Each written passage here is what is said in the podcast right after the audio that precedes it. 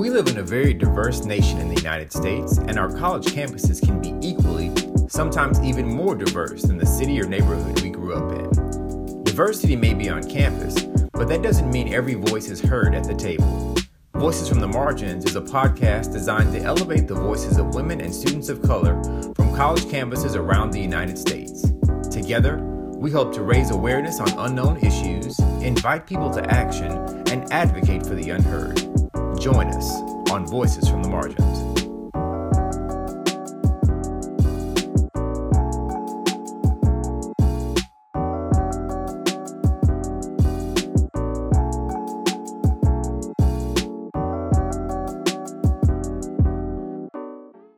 And welcome to Voices from the Margins. I'm your host, Sean Watkins.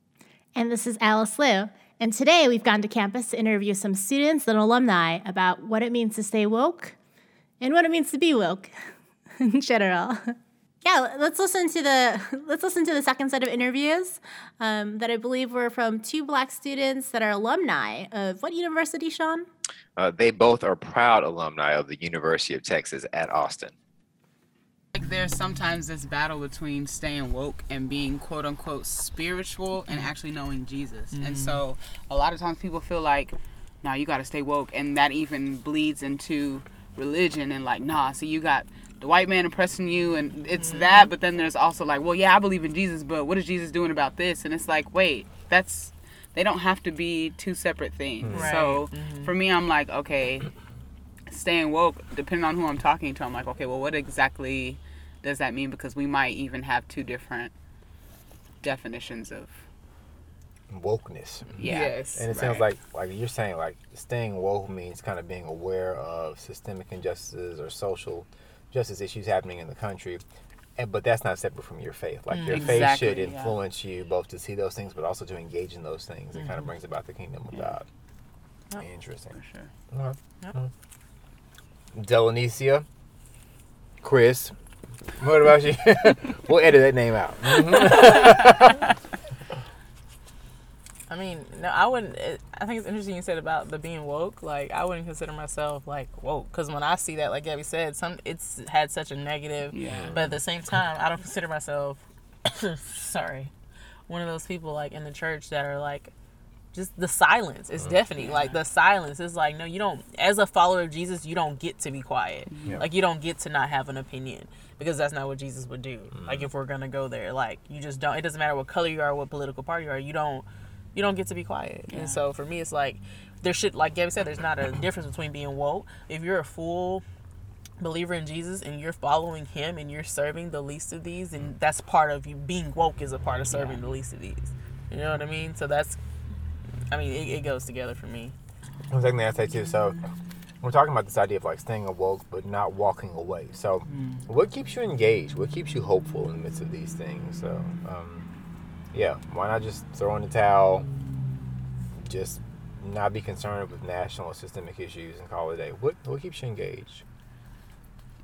I think for me, I'm aware that I don't know the root root of everything that's going on. Like I know there's a bigger picture, um, and with all of these issues going on, it's like just like somebody said at the discussion earlier, people can look at you know walls or like you know Muslims being ex- but that's not the issue. The issue is that I'm happy that the brokenness in our society is being come to surface because I feel mm-hmm. like that just points to the fact that well then people do need Jesus. Like mm-hmm. there has to be a savior because chaos exists mm-hmm. and I mm-hmm. feel like too um these past couple of years, maybe like the past 50 years, people have used the excuse, especially with uh, when Obama was president, like, well, okay, now we have a black president, like, we're good, like, slavery is over, we're this. okay, but, like, let's talk about the fact of everything else that's going on. Like, let's not try to act like America don't have problems. Like, yeah, right. We have problems. And so. How many people got shot when he was right. president? That it, for real. And so now the people who maybe wanted to be quiet about black issues or whatever it is, well, now they're talking about you. Now they're talking about you. So now it's like, okay, we do have problems. Right. Something needs to be fixed. So I think what gives me hope is like, well, if there are issues, then that points you to a savior. Kind of like people say necessity is the mother of invention. Well, mm. we're in desperate need of something, so that calls for something has to happen. Mm. Absolutely, yeah, yeah. Archie?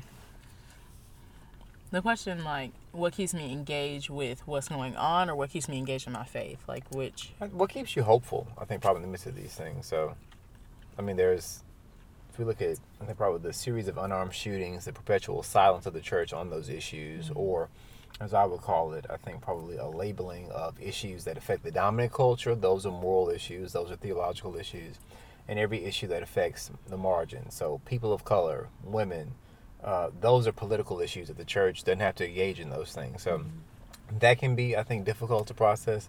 Uh, with Mr. Trump becoming uh, president after his racist, racist and sexist comments, that can very easily be discouraging.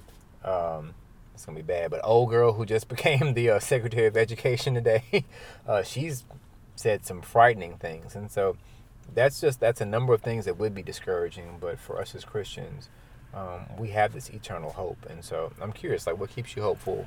What keeps you speaking about things? What keeps you on a college campus tonight, inviting students to pursue Jesus? So. I think, like, I never, I never really thought about the whole idea of Jesus on the cross. Hmm. You know, and so, you know, old school Baptists, they tell the gospel every Sunday and it never hits.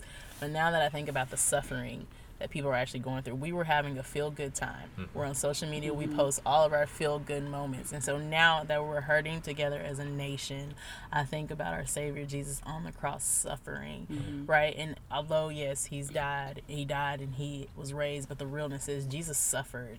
And when the Bible says that we are going to suffer too, like I think we forgot that mm-hmm. because we have all the medical treatment we need. We can we can patch and fix yeah. and buy everything. But what keeps me hopeful is that my faith already told me stuff was gonna go down. It never told me like, oh, this is gonna be easy. So it's almost like this is becoming more tangible. Like yeah. I can hold it in my hand. You know what I mean? Like the like Gabby was saying, my only hope is in Jesus. Yeah. Nobody can fix it. It's like we were waiting. I hated how people were waiting on Obama as the savior, yeah. and now they realize he wasn't the savior. And it, just like he wasn't the savior, Trump is not the savior. Nor can he come and destroy everything with one hand. As much as we try, you know, as much as it feels like it when he became president. So for me, it's like my faith is becoming tangible. People need something real to hold on to because everything we thought was gonna work mm-hmm. is falling and crumbling in our face. Mm-hmm. And so I, I think it's like since that's the only thing I can go to and get peace, it's like I mean that I, I have to stay because nobody has any better offers. You know what I mean? People want to talk about Christianity and being weak. It's like y'all don't. It, but if I follow my faith to the T, if I do what Jesus tells me to do, if I live like Him, I'm going to have all the peace that yeah. I need to, to to finish this thing out. And it's like, you know. Mm, that's real. That's real. Can I just can I be a proud Texan for a moment? We have some very intelligent people in Texas. My goodness. Uh, I've asked students to be able to come up, you know, when I travel. So I wish some of the guys would come up from different ethnic groups, but the fact that there were three women in particular, uh, one being South Asian and two being um, uh, mm-hmm. uh, black students, and just their level of awareness uh, and their ability to articulate things, I'm just I am I'm very proud of my state. what do you think about the interviews? The second uh, set of interviews with these two um, these two alum, Alice. Uh, um, loved what these two women had to say. Um, felt like some of the things, especially about what it means to um, think about being woke from the perspective of uh, the Christian faith, were really challenging. Um, I almost got teary the first time I heard them speak because I think that um, as I've been reading the news and I'm thinking about the histories, the histories of discrimination in the United States, it's just been discouraging, you know. Um, and that question, what does it mean to have hope, is one that I've been asking myself. Yeah, I, you know, it, it was interesting for me. I think even when we asked them uh, I mentioned the topic, and I think for uh, one of the alumni, for her to open up and say, you know, when we talk about being woke, I thought she did a great job of articulating some of the tension that we see uh, in the Black community. That there's this idea of being woke, and there's this idea of being Christian, and how too often people are taught that those are two different things. And I loved how both of them were able to articulate, well, being woke is actually that's a part of what it means to be Christian, right? That that our faith should influence not just how we view the world, but also should influence how we view our ethnicity.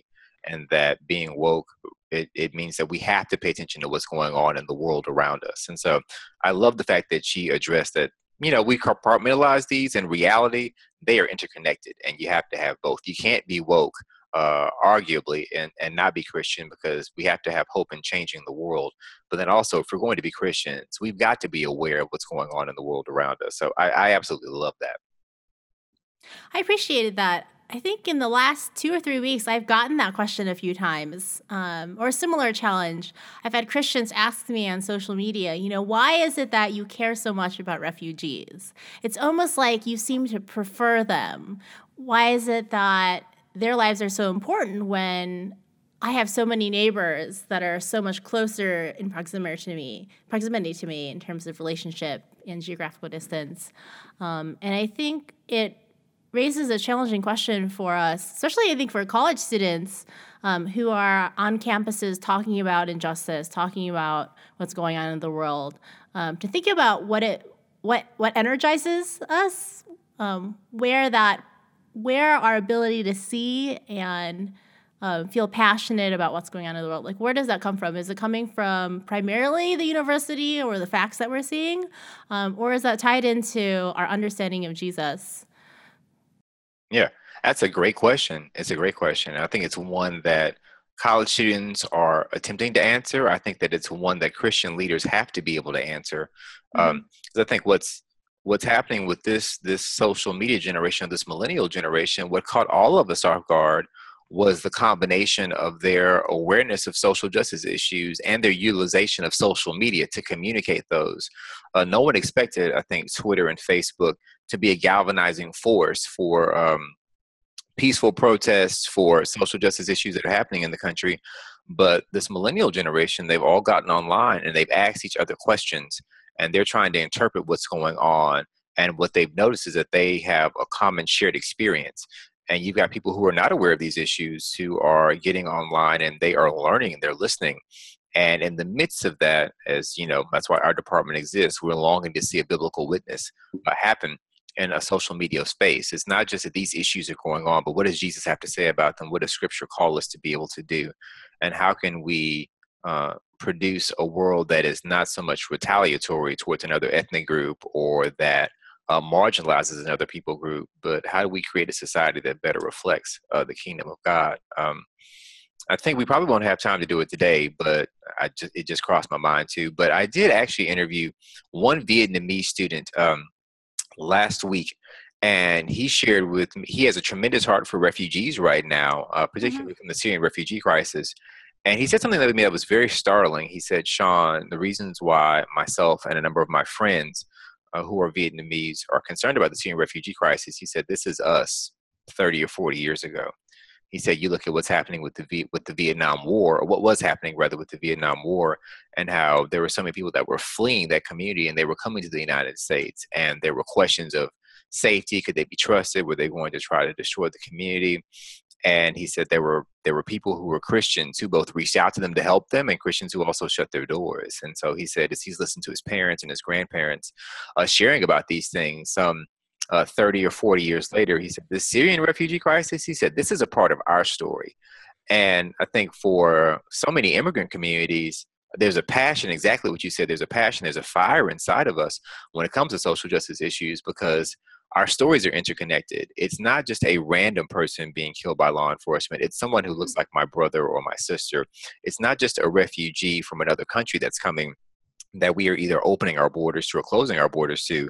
This is someone whose narrative, their story resembles my family's. And so we can easily say, you know, at a different point in time, that could be me. And I think there's there's something about this this millennial generation that they are they have a higher level of empathy than I think we've seen in generations past, and it's leading them to to be active and to engage in things. Do you do you think that ties back into what you mentioned earlier in this podcast, um, or maybe it was last week about uh, the significance of displacement in, s- terms of shaping students' ideas about the world? Um, do you think it's being on a diverse college campus? Is that it?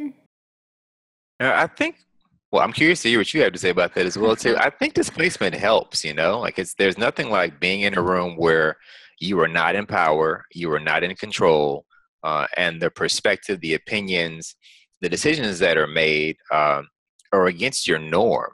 and you know not just for like you know two hours and then it's over and you can debrief it and then you can say okay i'm done Whew, i'm going back to a safe space like it's got to be for a considerable period of time to where it, it disturbs you um, and if we're not able to have displacement then we do what Soong-Chan Rah talks about. We have mentors of color to help us with those things. Um, but no i think displacement is huge. That displacement is absolutely huge. I think there's also something about just have knowing your history and knowing what's come before you. Like mm. history always repeats itself until we learn the morals we learn the principles of the past. And so there's something interwoven about that. And i, I in my opinion i think not just for people of color not just for the black latino community but particularly for immigrant communities there is a history that is remembered uh, and it it shapes how I think they view the world and why there's such a passion, I think, to address uh, so many of these issues. So. What about you? What do you think? I agreed with everything you said. um, I I think that for I do think that for some for some college students, uh, being woke doesn't require a sense of displacement. Um, I think it's possible to acknowledge that and to believe that the injustice occurs. Um, and maybe this is where the ways that we use woke are insufficient because I think that um, as Christians, we're not called to just acknowledge that someone else is different, that someone else has a different experience, um, but to move our understanding of the world closer to their lived experience. So, for example, um, since you're a black man, I can acknowledge that your experience, you know, um, in work, in school, in church has been very different than my own. Um, but that's really different than knowing what it's like to take a walk in your neighborhood. You know what I mean? Um, um, and I think that that's where the displacement experience can be really for transformative. Um, you have this opportunity in college to actually literally not only room with or become friends with or share classes with, um, just to be around people that are living a different world, you know? Um, um, so I liked what you said about how remembering how remembering the past and how it's present in the future um, can help us empathize and um, I guess see a way forward. Um, I like that a lot. I think for two reasons. Um, Chinese people, I think a lot of Asian cultures are really narrative. It's actually it's not just the Asian people. You know, Native Americans are there. There are a lot of very story oriented cultures, and the reason you tell stories is because we believe that the past repeats itself. Um, and I think that's actually a belief that Jewish people had, which is why you see them constantly re- repeating like repeating and remembering that you know God is the God of Abraham and the God of Jacob and the and they're naming all these people because they're remembering how the similar um, how God has been consistent in all these stories, um, and also that um, that their issues that they have, you know, are often repeated. And so I think that there is an. It feels encouraging when I remember that. Um, when I remember what's happening now as part of the past, or similar to the past, because I know that um, things turned out well for my family. You know, um, I know what my people were capable of, and I know who God has been in the past, and so I can look forward and say, um, just as our suffering, um, just as suffering now is the suffering we've seen in the past, so also is our hope for the future. Yeah, absolutely. I completely agree. Uh, you know, remembering is one of those things that uh, we see over and over again in the Old Testament. One of my mentors, a guy named Mike Karam, who's still on staff with InterVarsity, he would always teach the Old Testament. And Mike would say, uh, you know, in Scripture, the most repeated command is fear not. We see that uh, from Genesis to Revelation. He said, but one of the most repeated commands in the Old Testament is this idea to remember. He says, God says it over and over again remember uh, the Lord your God, remember what I have done for you. And Mike often tells us that in the Old Testament, memory is better than knowledge. Uh, memory anticipates a future with God. Mm-hmm. And you mm-hmm. see that just with a lot of uh, communities of color, there is this idea of remembering. I think for Black people, uh, we remember the past uh, not because we're ashamed of it, but we remember the past and we look at what happened during the civil rights movement. And for too many of us, we can't say that things turned out well. It turned out well in terms of the laws changing, but the cost was so high. Um, mm-hmm. But again, we don't look back with shame and with regret on those things. I think Black people look back on that with tremendous hope because we have endured I think through everything that's happened uh, with our community in the United States, um, from slavery to the destruction of our families, legally and law abiding, I think to the civil rights movement and the assassination of so many leaders. Uh, we look at police brutality that's happening in the country right now, and people ask, why is there an anger and outrage for that? And people forget that the FBI director, J. Edgar Hoover, the highest ranking cop in the country, you know, he had Dr. King on his like most hated list, you know. So I think we we look at all of these things, but through it all, we've endured. We're still here, and there's a there's a spiritual endurance. I think that God has placed inside of us and other communities, and that's one of the things that gives me hope. I think as you look at this, like we are still here throughout all of it. Um, I remember that. Um, so I was really stressed out after um, the election happened um, because I was concerned about why a number of Americans voted a particular way. I don't know if we're allowed to put this in the podcast. Um, well, let's just say I was I was concerned um, around. So this past year, I've been concerned with the direction that society has taken uh, with regards to issues of injustice. Um, and I remember some of the best advice I actually got was from my housemate, um, who is an Asian American, and she told me that she went and emailed um, I think a number of just older black men in her workplace who were Christians and just asked all these questions about what it meant to live through um, live through the 50s and 60s and 70s um, just trying to gain knowledge. And i thought that was really really good advice um, because as a second generation asian american um, my parents have my parents and my grandparents have definitely experienced some very difficult things overseas, um, especially after World War II or during World War II um, Taiwan. Um, but we don't have that history here in the United States, um, and so in some ways, I feel like as a adopted daughter of the Americas, um, that there's strength to be learned from um, the history of Black Americans in this country. There, there, are things to be learned. There's hope to be found in the ways in which, um, I guess, your people um, have pressed forward um, and in seeking justice. Um,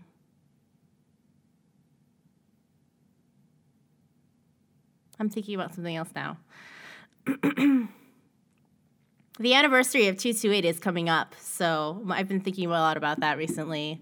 Um, I don't know if we'll put this in the podcast, but it's the anniversary of um, the a very um, severe conflict. Some people call it the 228 incident. Some people call it the 228 February 28th uh, massacre um, that happened on Taiwan that kind of triggered uh, the a, a period of martial law known as the White Terror, um, which was a very, very significant thing for my family and I know for many Taiwanese people. And the reason why a number of them immigrated to the United States um, so I've been thinking a lot about that and um, just some of the challenging experience, the things that my family had to go through um, running from the government or from the police. Um, and th- the government since then apologized, you know, for their actions during that time. But um, yeah, those are stories for another day, maybe. Yeah. yeah, it's interesting. You know, I think we we look at the, if I think any of us study the histories of our people, there are beautiful things and there are painful things. Mm-hmm. Yeah, you could easily say there are ways in which we have been the oppressed, and there are ways in which uh, either you've we've been the oppressor or we have done oppressive things. Um, but through it all, I think there's there's something to be learned from that, and I think there's a there's somewhat of a panic I think that's happening with our, our current climate. And there's reasons to be concerned. I think we're definitely seeing some issues, some emergences of racism, of sexism, of classism that are emerging at levels that we haven't seen since before you and I were born. Um, mm-hmm. And so there's some points of concern there. But exactly what you said too, uh, in terms of how do we respond and engage in these things? I think that there is a there's a generational wisdom that we have to tap into. I mean, mm-hmm. I've openly said I was depressed the day after the election and once I got out of the fetal position, I went and got Dr. King's Where Do We Go From Here? Chaos or Community. And, you know, uh, that man was just a prophet. It's like he looked at what was happening in the country today and then he wrote the book, even though it's 50 years old, I think. And for him to be able to point to there's got to be an awareness of the church, and there can't be an apathy. There can't just be an awareness, but there has to also be an acknowledgement. There's got to be some action steps that are taken. Mm-hmm. Otherwise, uh, we will be here again. And I think it was it was a staunch warning sign, uh, a warning call. I think 50 years ago, but again to say they went through these things and they have endured, and they've written these things down as as a, a model for the next generation to be able to follow. It gives me hope. Um, I think mm-hmm. I've always been impressed with the elders of various communities that have endured so much hardship, uh, and not all, but many, dare I say, most of them have a smile on the face and the peace in their hearts. But there's an inner confidence and inner courage. Their character is sound, and you know, we look at them like, "How did you get like that? How are they so strong? How did they have such deep roots?" and they had to mature in the midst of the crucible of chaos they had in the crucible of like oppression it matured them it developed them so mm-hmm. that they they are solid and um, i think this is an invitation from the lord for us to be just that. So this is all of this is maturing us into the people that we need to be. Um, so yeah i'm i'm definitely grateful for it so. Yeah, yeah. You know, I'm just thinking about how a number of our listeners, especially if they're college students, um, are really wrestling might be wrestling with a a vacuum when it comes to um, older, mature people around them who can give wisdom about what it means to um, walk with Jesus. Um, through some of the social uncertainty we're facing. Um, I know that Thanksgiving was probably very tense for some people who maybe went home and found that they had relatives that had voted one way or the other, depending on where they stood on specific issues. Um, um, or they might come from might be second generation and maybe there's a language gap maybe there's literally a gap between growing up in this country versus another um, or they have parents or older relatives that have just given up you know um, and so i think i'm looking forward to some of our um, future conversations i know that we have planned sean um, one with someone old can i say that someone old with wisdom yeah, someone mat- mature. All right, I'm gonna have to apologize for that one. Um, and uh, also, we're gonna talk about resources, I believe. Um, so, what it means to borrow, to search for voices, to borrow them as our mentors um, and spiritual advisors. Um, I know that I'm definitely personally looking forward, forward to some of the things, things we talk about. about. Absolutely, absolutely. And uh, you know, uh, we want to be able to hear from you all as well too to continue the conversation. Uh, if you're on Facebook or Twitter, use the hashtag MDS Voices and give us your comments, your thoughts about this podcast, topics that you want to see us address. and we'd love to be able to hear your feedback as well too. If you want to agree with us on some things and share your perspective and story, if you want to disagree with us or ask us some questions, again, MDS uh, Voices. Uh, we'd love to be able to continue the conversation. Voices from the Margins is presented by Ministry in Digital Spaces, a ministry of InterVarsity Christian Fellowship.